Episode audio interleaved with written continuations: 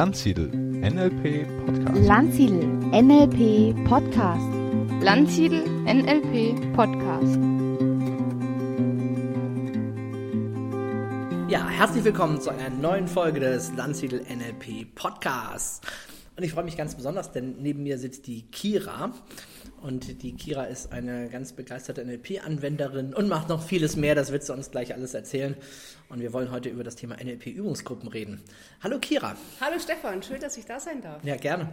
Magst du dich einfach kurz vorstellen, wer du bist, was du machst? Ja, sehr gerne. Also mein Name ist Kira Liebmann, ich komme aus München und arbeite dort als Pubertät-Überlebenstrainerin für Eltern. Das heißt, ich helfe Eltern, die mit Teenagern die Pubertät ihrer Kinder etwas leichter und entspannter zu durchstehen, auch viel mit NLP-Techniken, die wir da anwenden. Und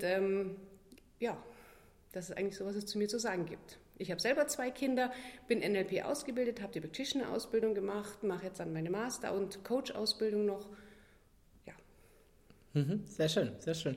Ja, und ihr habt eine NLP-Übungsgruppe in München. Wie kam es denn dazu? Wer hat denn das angeleitet, initiiert oder? Während der Practitioner-Ausbildung waren die Abstände zwischen den Seminaren immer 4 bis 6 Wochen und das war uns zu lang. Und so habe ich angefangen, eine WhatsApp-Gruppe zu gründen mit den Teilnehmern und habe gesagt, lasst uns doch zwischen beiden Seminarwochenenden nochmal zusammensetzen, lasst uns doch mal wiederholen, was wir gemacht haben, dass es nicht so viel Pause ist dazwischen. Und da hat sich eine Gruppe aus 5, 6 Teilnehmern etabliert, die da schon während der Practitioner-Ausbildung regelmäßig teilgenommen haben. Und wir haben uns auch nach Ausbildungsende weiterhin dann regelmäßig getroffen. So ist die Anfangszeit der Gruppe gewesen. Mhm. Das ist ja auch was wir immer empfehlen, eine super Geschichte zusätzlich zu den Lektionen am Wochenende mit dem Trainer in der festen Gruppe, noch das zu vertiefen zwischendrin, da sind die Abstände nicht ganz so lang dann und manchmal hat man halt doch nicht die Zeit während dem Seminar, dass wirklich jeder drankommt oder auch jeder zweimal drankommt. Genau, so konnten auch nochmal offene Fragen besprochen werden, wenn ein Format nicht zu Ende gemacht worden ist, konnten wir das nochmal zusammen machen. Und manche, die vielleicht auch als Coach ein bisschen unsicher waren in der Rolle, die konnten das dann nochmal ausprobieren, dass sie einfach im nächsten Seminarblock da einfach ein bisschen sicherer sind, auch in der Coach-Rolle. Mhm. Ich habe ja mal, es gibt ja nach dem Trainer noch eine Ausbildung, die Master-Trainer-Ausbildung. Und ich habe bei Wildwood Small die dann mal gemacht. So, also wenn man jahrelang Trainer ist, dann kann man nochmal eine Ausbildung oben drauf setzen. Und der hat uns gesagt, dass früher die Practitioner-Ausbildung 40 Tage lang war. Und die hatten nur die Hälfte des Stoffes, den man es heute gibt. Mhm. Und irgendwann hat man es dann aufgeteilt, dann kam ja noch ein Practitioner Master. Und dann haben wir Jungtrainer halt alle gefragt, ja, was habt ihr da gemacht und wie war das? Und dann sagte er, ehe man nicht in jeder Position ABC jedes Format mindestens 3-mal durchlaufen hat, kann man überhaupt nicht von Kompetenz reden. Und dann war uns natürlich sofort klar, wie viel Übungszeit all das erfordert. Und er hat gesagt, und zusätzlich haben die Teilnehmer noch zu Hause üben sollen. Also es macht absolut Sinn, da sich über das Seminar hinaus auch nochmal wirklich damit zu beschäftigen, um das für sich zu vertiefen. Definitiv, da haben wir auch alle von profitiert und konnten da unsere eigenen Themen wirklich auch nochmal anschauen aus anderen Positionen. Wie du schon sagst, manchmal ist auch nicht die Zeit oder man will sich es nochmal anschauen. Das kann ich auch nur jedem empfehlen, da nochmal zu üben. Wie trefft ihr euch da oder wie seid ihr an Räume gekommen? Wie macht ihr das? Wir haben das Glück, dass eine von unserer Gruppe hat ein Haus und hat unten Seminarräume, aber da gibt es ganz viele Möglichkeiten. Also wir hätten hier in München ein Café gehabt, was einen Nebenraum hat, wo wir coachen können. Wir hätten auch sonst einen Seminarraum anmieten können. Also da, wenn man wirklich will, findet man auch Möglichkeiten, wie man sich das macht. Und wenn da sich 5 oder 10 Leute treffen, dann teilt man sich die Kosten und dann hält sich das ja auch absolut im Rahmen.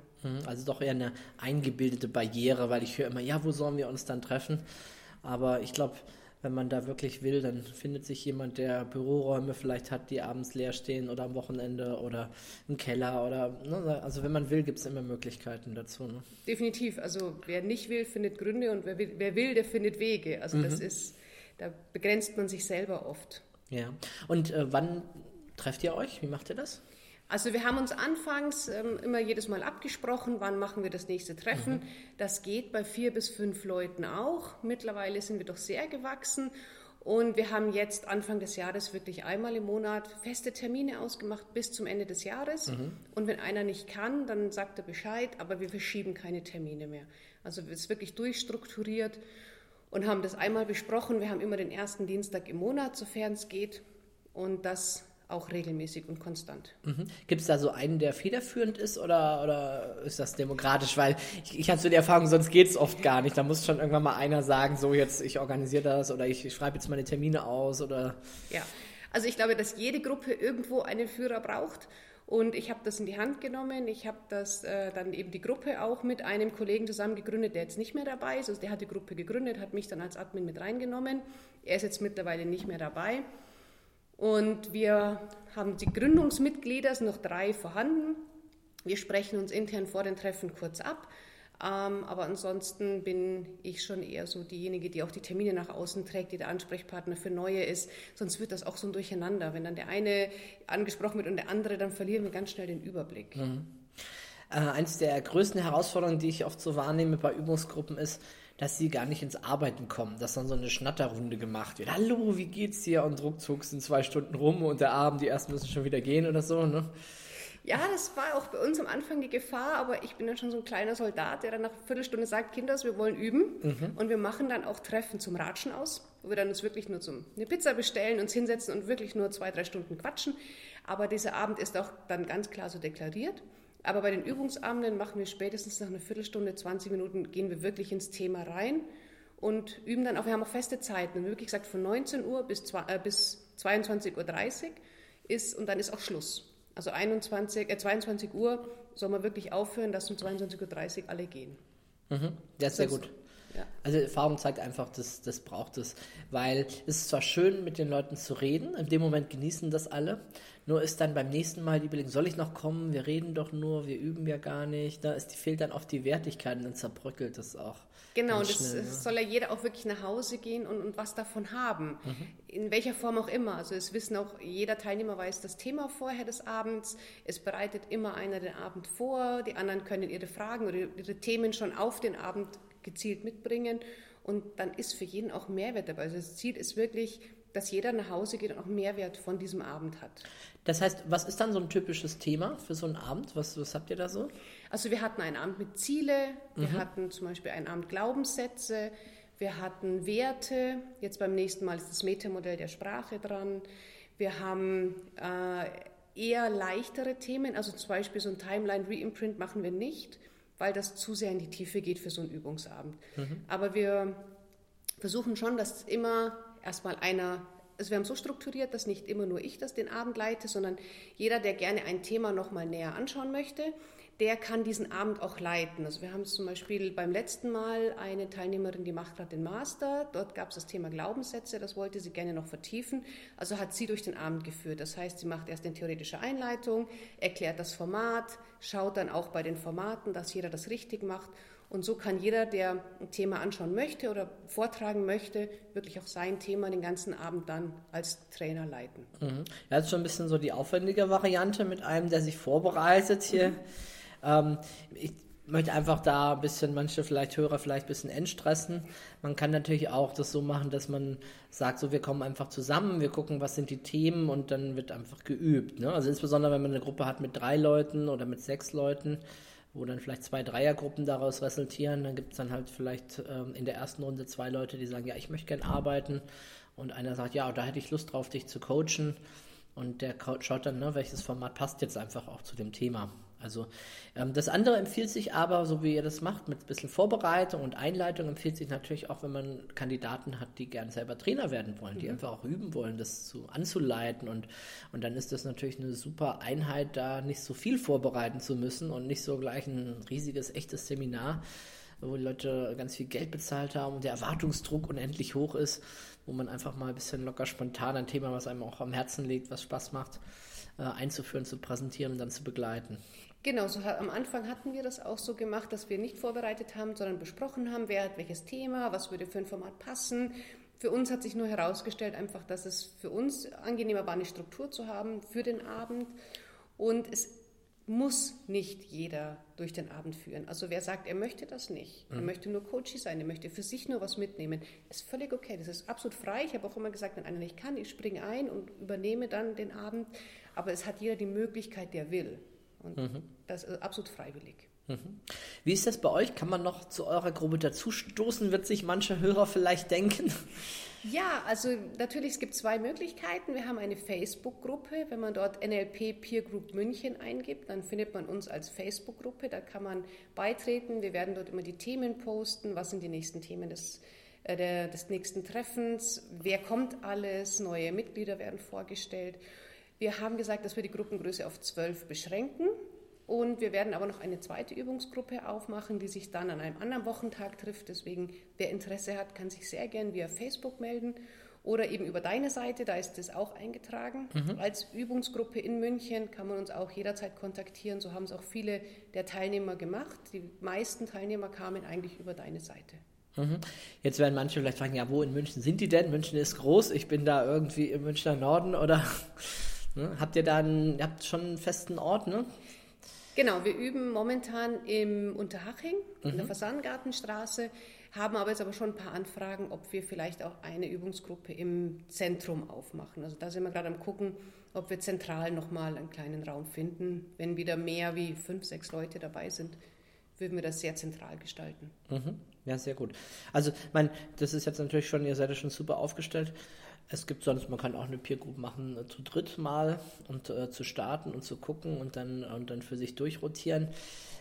Problematisch ist natürlich dann, wenn 2 nicht können von den 3, ne? Dann ist irgendwie so, sitze ich halt alleine da, ne? Wo es auch mal geht, aber eigentlich ist das ja der Sinn, in der Peer Group auch mit anderen zu üben. Und wenn natürlich mehr da sind, ist einfach auch die Chance gut, dass dann auch tatsächlich viele Partner dann auch da sind, mit denen man dann was machen kann. Ja, und man kann auch nicht immer mit jedem, also nicht jeder möchte sich von jedem coachen lassen und man hat dann einfach auch ein bisschen die Auswahl, mit wem man jetzt einfach dieses Format üben möchte und ob man es vielleicht eher mit einem Trainer macht oder mit einem Coach. Wir haben ja wirklich alle Kenntnisspektren dabei, also wir haben jemanden dabei, der war noch nie im NLP-Seminar, wir haben Coaches und Trainer dabei und so kann eigentlich wirklich jeder von jedem lernen. Das ist ja eigentlich der Grund dahinter. Jetzt nehmen wir mal an, da hört jetzt jemand zu und sagt, ja, aber ich wohne nicht in München, ich wohne in Kiel und ich möchte auch gerne so eine Übungsgruppe haben. Was würdest du dem an Tipps mitgeben, wie man Mitstreiter findet? Bei uns hat sich wirklich herausgestellt, einmal die Landsiedelseite. Also und bei uns eintragen, ne? Es gibt bei uns eine Rubrik NLP-Übungsgruppen. Und da gibt es 3 verschiedene. Das eine ist Übungsgruppen, die von unseren eigenen Trainern sogar betreut werden. Manchmal auch kostenpflichtig, je nach Standort. Dann gibt es die von unseren jetzt erfolgreich Botschaftern und dann gibt es die Möglichkeit, sich auch frei einzutragen und wirklich zu sagen, ich sitze hier mit der Postleitzahl so und biete das an. Genau, also da kamen einige Teilnehmer und dann haben wir eben über Facebook die Gruppe gegründet und dann auch immer wieder in verschiedenen regionalen Netzwerken gepostet. Hier, ich habe eine NLP-Übungsgruppe, hat jemand von euch Interesse? Komm doch dazu und dann einfach auf Facebook immer wieder gesagt, wer Lust hat, melde dich doch bei uns und so ist das dann ganz langsam gewachsen. Ja, vielleicht auch zu sagen, bring jemand noch mit, ne, an die bestehenden Mitglieder. Also wenn man schon eine laufende Gruppe hat, ist es meistens noch einfacher, wenn man sich vergrößern möchte. Will man dann ja irgendwann vielleicht gar nicht mehr, aber dann hat man eine gewisse Grenze erreicht. Zu sagen, hey, hast du nicht noch einen Freund oder einen Arbeitskollegen, den du mal mitbringst, der einfach vielleicht mal schnuppern möchte und dann kommt man da schon auf einige Leute zusammen, ne? Genau, so ist das bei uns auch, dass dann der eine hat dann seine Freunde mitgenommen, der eine hat dann Ausbildungskollegen mitgenommen, die dritte hat das dann in ihrer laufenden Ausbildung gesagt und da kommt jetzt jemand. Und es klingt vielleicht viel, wenn man sagt 15 Teilnehmer, aber in der Regel kommen ja nicht immer alle. Also das ist so mit 8 bis 10 und das verteilt sich dann ja sehr gut in 3 Übungsgruppen, ein Trainer, ein Co-Trainer, der immer noch mal mitschaut. Das ist auch wirklich überschaubar, das hält sich absolut im Rahmen, man kann aus den Practitioner- oder den Masterunterlagen das Thema ja rauskopieren. Es muss ja nicht das Rad neu erfunden werden. Man kann ja einfach das, was du in deinen Ausbildungen ja an Unterlagen zur Verfügung stellst, einfach nochmal hernehmen. Das ist ja wunderbar aufbereitet alles. Ja, oder Online-Nachschlagen auf unserer Seite, da ist ja ganz viel auch schon da. Es gibt ja auf der Seite auch so ein paar, also für Anfänger, Einsteiger, ein paar Vorschläge von mir, wie man so einen Abend gestalten kann, welche Übungen man machen kann, sodass es einfach zum Starten ein bisschen leichter ist. An all diesen Dingen soll es nicht liegen. Danach hat man dann glaube ich, sein eigenes, wo man sagt, da möchte ich gerne noch üben oder so, wie ihr das macht, mit themenbezogen. Das heißt, wie lange läuft jetzt eure Gruppe schon? Wir haben angefangen im Practitioner 2016 Mhm. Ja, und seitdem läuft es. Seit Mitte 2016 treffen wir uns einmal im Monat. Also seit 1,5 Jahren ja, im Grunde schon. Mhm. Ja. Vielen geht dann irgendwann ein bisschen mal die Puste aus, ne? Da splittert sich und dann irgendwann ist die Energie auch wieder weg. Ne? Ja, also es ist aber auch von der Practitioner-Gruppe sind von 6 oder 7 nur noch 3 übrig. Mhm. Aber es kamen halt neue dazu. Also man muss halt flexibel bleiben und offen für neue Mitglieder. Und dann, glaube ich, ist so eine Gruppe auch sehr dynamisch und wird größer und kleiner. Aber sie bleibt eigentlich immer bestehen. Also der Abend ist noch nie ausgefallen, weil zu wenige nicht gekommen sind. Mhm, mhm. Ja, gab es denn ein besonderes Ereignis oder ein Erlebnis, wo du sagst, Mensch, da war ein Prozess, der war spannend oder so, an den du dich erinnerst? Also es war ein Abend, der war extrem emotional. Da habe ich mit einer gearbeitet, das war gar nicht geplant. Sie hat immer gesagt, sie hat so eine Wut im Bauch. Wir haben uns das Thema angeschaut und sind dann am Ende doch bei einer Timeline gelandet, was dann wirklich bis zur Geburt zurückging. Und das war sehr, sehr emotional, das war viel mit Tränen und das war wirklich für alle Seiten, glaube ich, sehr anstrengend, aber auch ein sehr, sehr erfolgreicher Abend. Also wir haben auch wirklich was aufgelöst, auch nachhaltig lösen können. Ist natürlich nicht immer der Fall, aber es sind schon Prozesse angestoßen worden, die definitiv die eigenen Themen sehr gut anschauen, sehr viel bearbeiten und auch zum Teil wirklich lösen. Also gerade jetzt, was Glaubenssätze angeht, da machen wir alle mit und jeder hat da so seine Themen wirklich auch anschauen können. Mhm. Also gibt es denn Teilnehmer, die dir so nach und nach ans Herz wachsen oder mit denen du vielleicht sogar auch befreundet dann bist oder vielleicht sogar auch, dass ihr sonst was mal außerhalb des Abends für euch organisiert?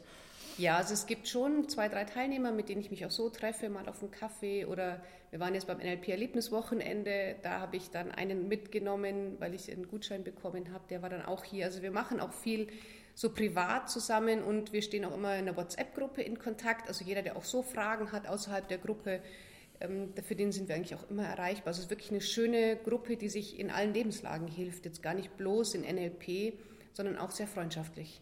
Mhm, sehr, sehr gut. Ja, was haben wir noch so an Tipps, an Ideen rund um das Thema Übungsgruppe? Also mein Tipp ist, es braucht immer einen, der anfängt. Mhm. Also einfach mal in die Führungsrolle steigen und sagen, ich mache jetzt hier eine WhatsApp-Gruppe auf, eine Facebook-Gruppe und lade die Leute ein, weil ganz oft viele wollen mitmachen, aber keiner macht den Anfang und daher einfach machen und gucken, was passiert. Es kann ja nicht viel schief laufen und wenn es ganz, ganz schwierige Themen sind, würde ich die mal ausklammern, aber einfache Themen wie eine Anker setzen, Reframing, das kriegen wir alle hin mit NLP-Grundwissen. Mhm. Ich muss gerade dran denken, wie das bei mir war, als ich Practitioner war und angefangen habe. Ich hatte ja damals tatsächlich 3 Peer-Groups parallel laufen, also ja, so ganz eifrig halt, ne, hoch motiviert, wie immer, das halt so ist. Und die waren zum Teil auch wirklich sehr weit weg. Also bei der einen Peer Group musste ich mehrere Stunden fahren, das waren ein paar 100 Kilometer, um da immer zu sein. Und ja, es hat sich schon gelohnt, da einfach dran zu bleiben, intensive Erlebnisse, Erfahrungen, besser umzugehen zu können mit diesen Werkzeugen, die dann, also mein Leben natürlich enorm beeinflusst haben. Und das von vielen anderen Menschen auch, die ich kenne. Ja, dieses Dranbleiben. Ja, eben dranbleiben und üben und vertiefen, weil wenn man es einmal hört, dann glaubt man vielleicht, dass man es kann, aber man muss es einfach als gelernte Kompetenz irgendwann aufnehmen. Mhm, und deswegen üben, üben, üben. Und wer Fragen hat, kann sich jederzeit gerne bei uns melden. Ich beantworte da gerne jede Frage, auch via Skype oder Zoom. Das ist ja völlig ortsungebunden mittlerweile. Super, super. Ja, also ich hoffe, ihr habt ein bisschen Lust darauf, eine Peer Group zu gründen. Das war Stefan Landsiedel im Gespräch mit Kira Liebmann aus München. Ja, wenn euch der Podcast gefallen hat, wir freuen uns über Bewertungen und ansonsten bis zum nächsten Mal. Ja, vielen Dank dir, Kira. Vielen Dank, dass ich da sein durfte. Ja, sehr schön.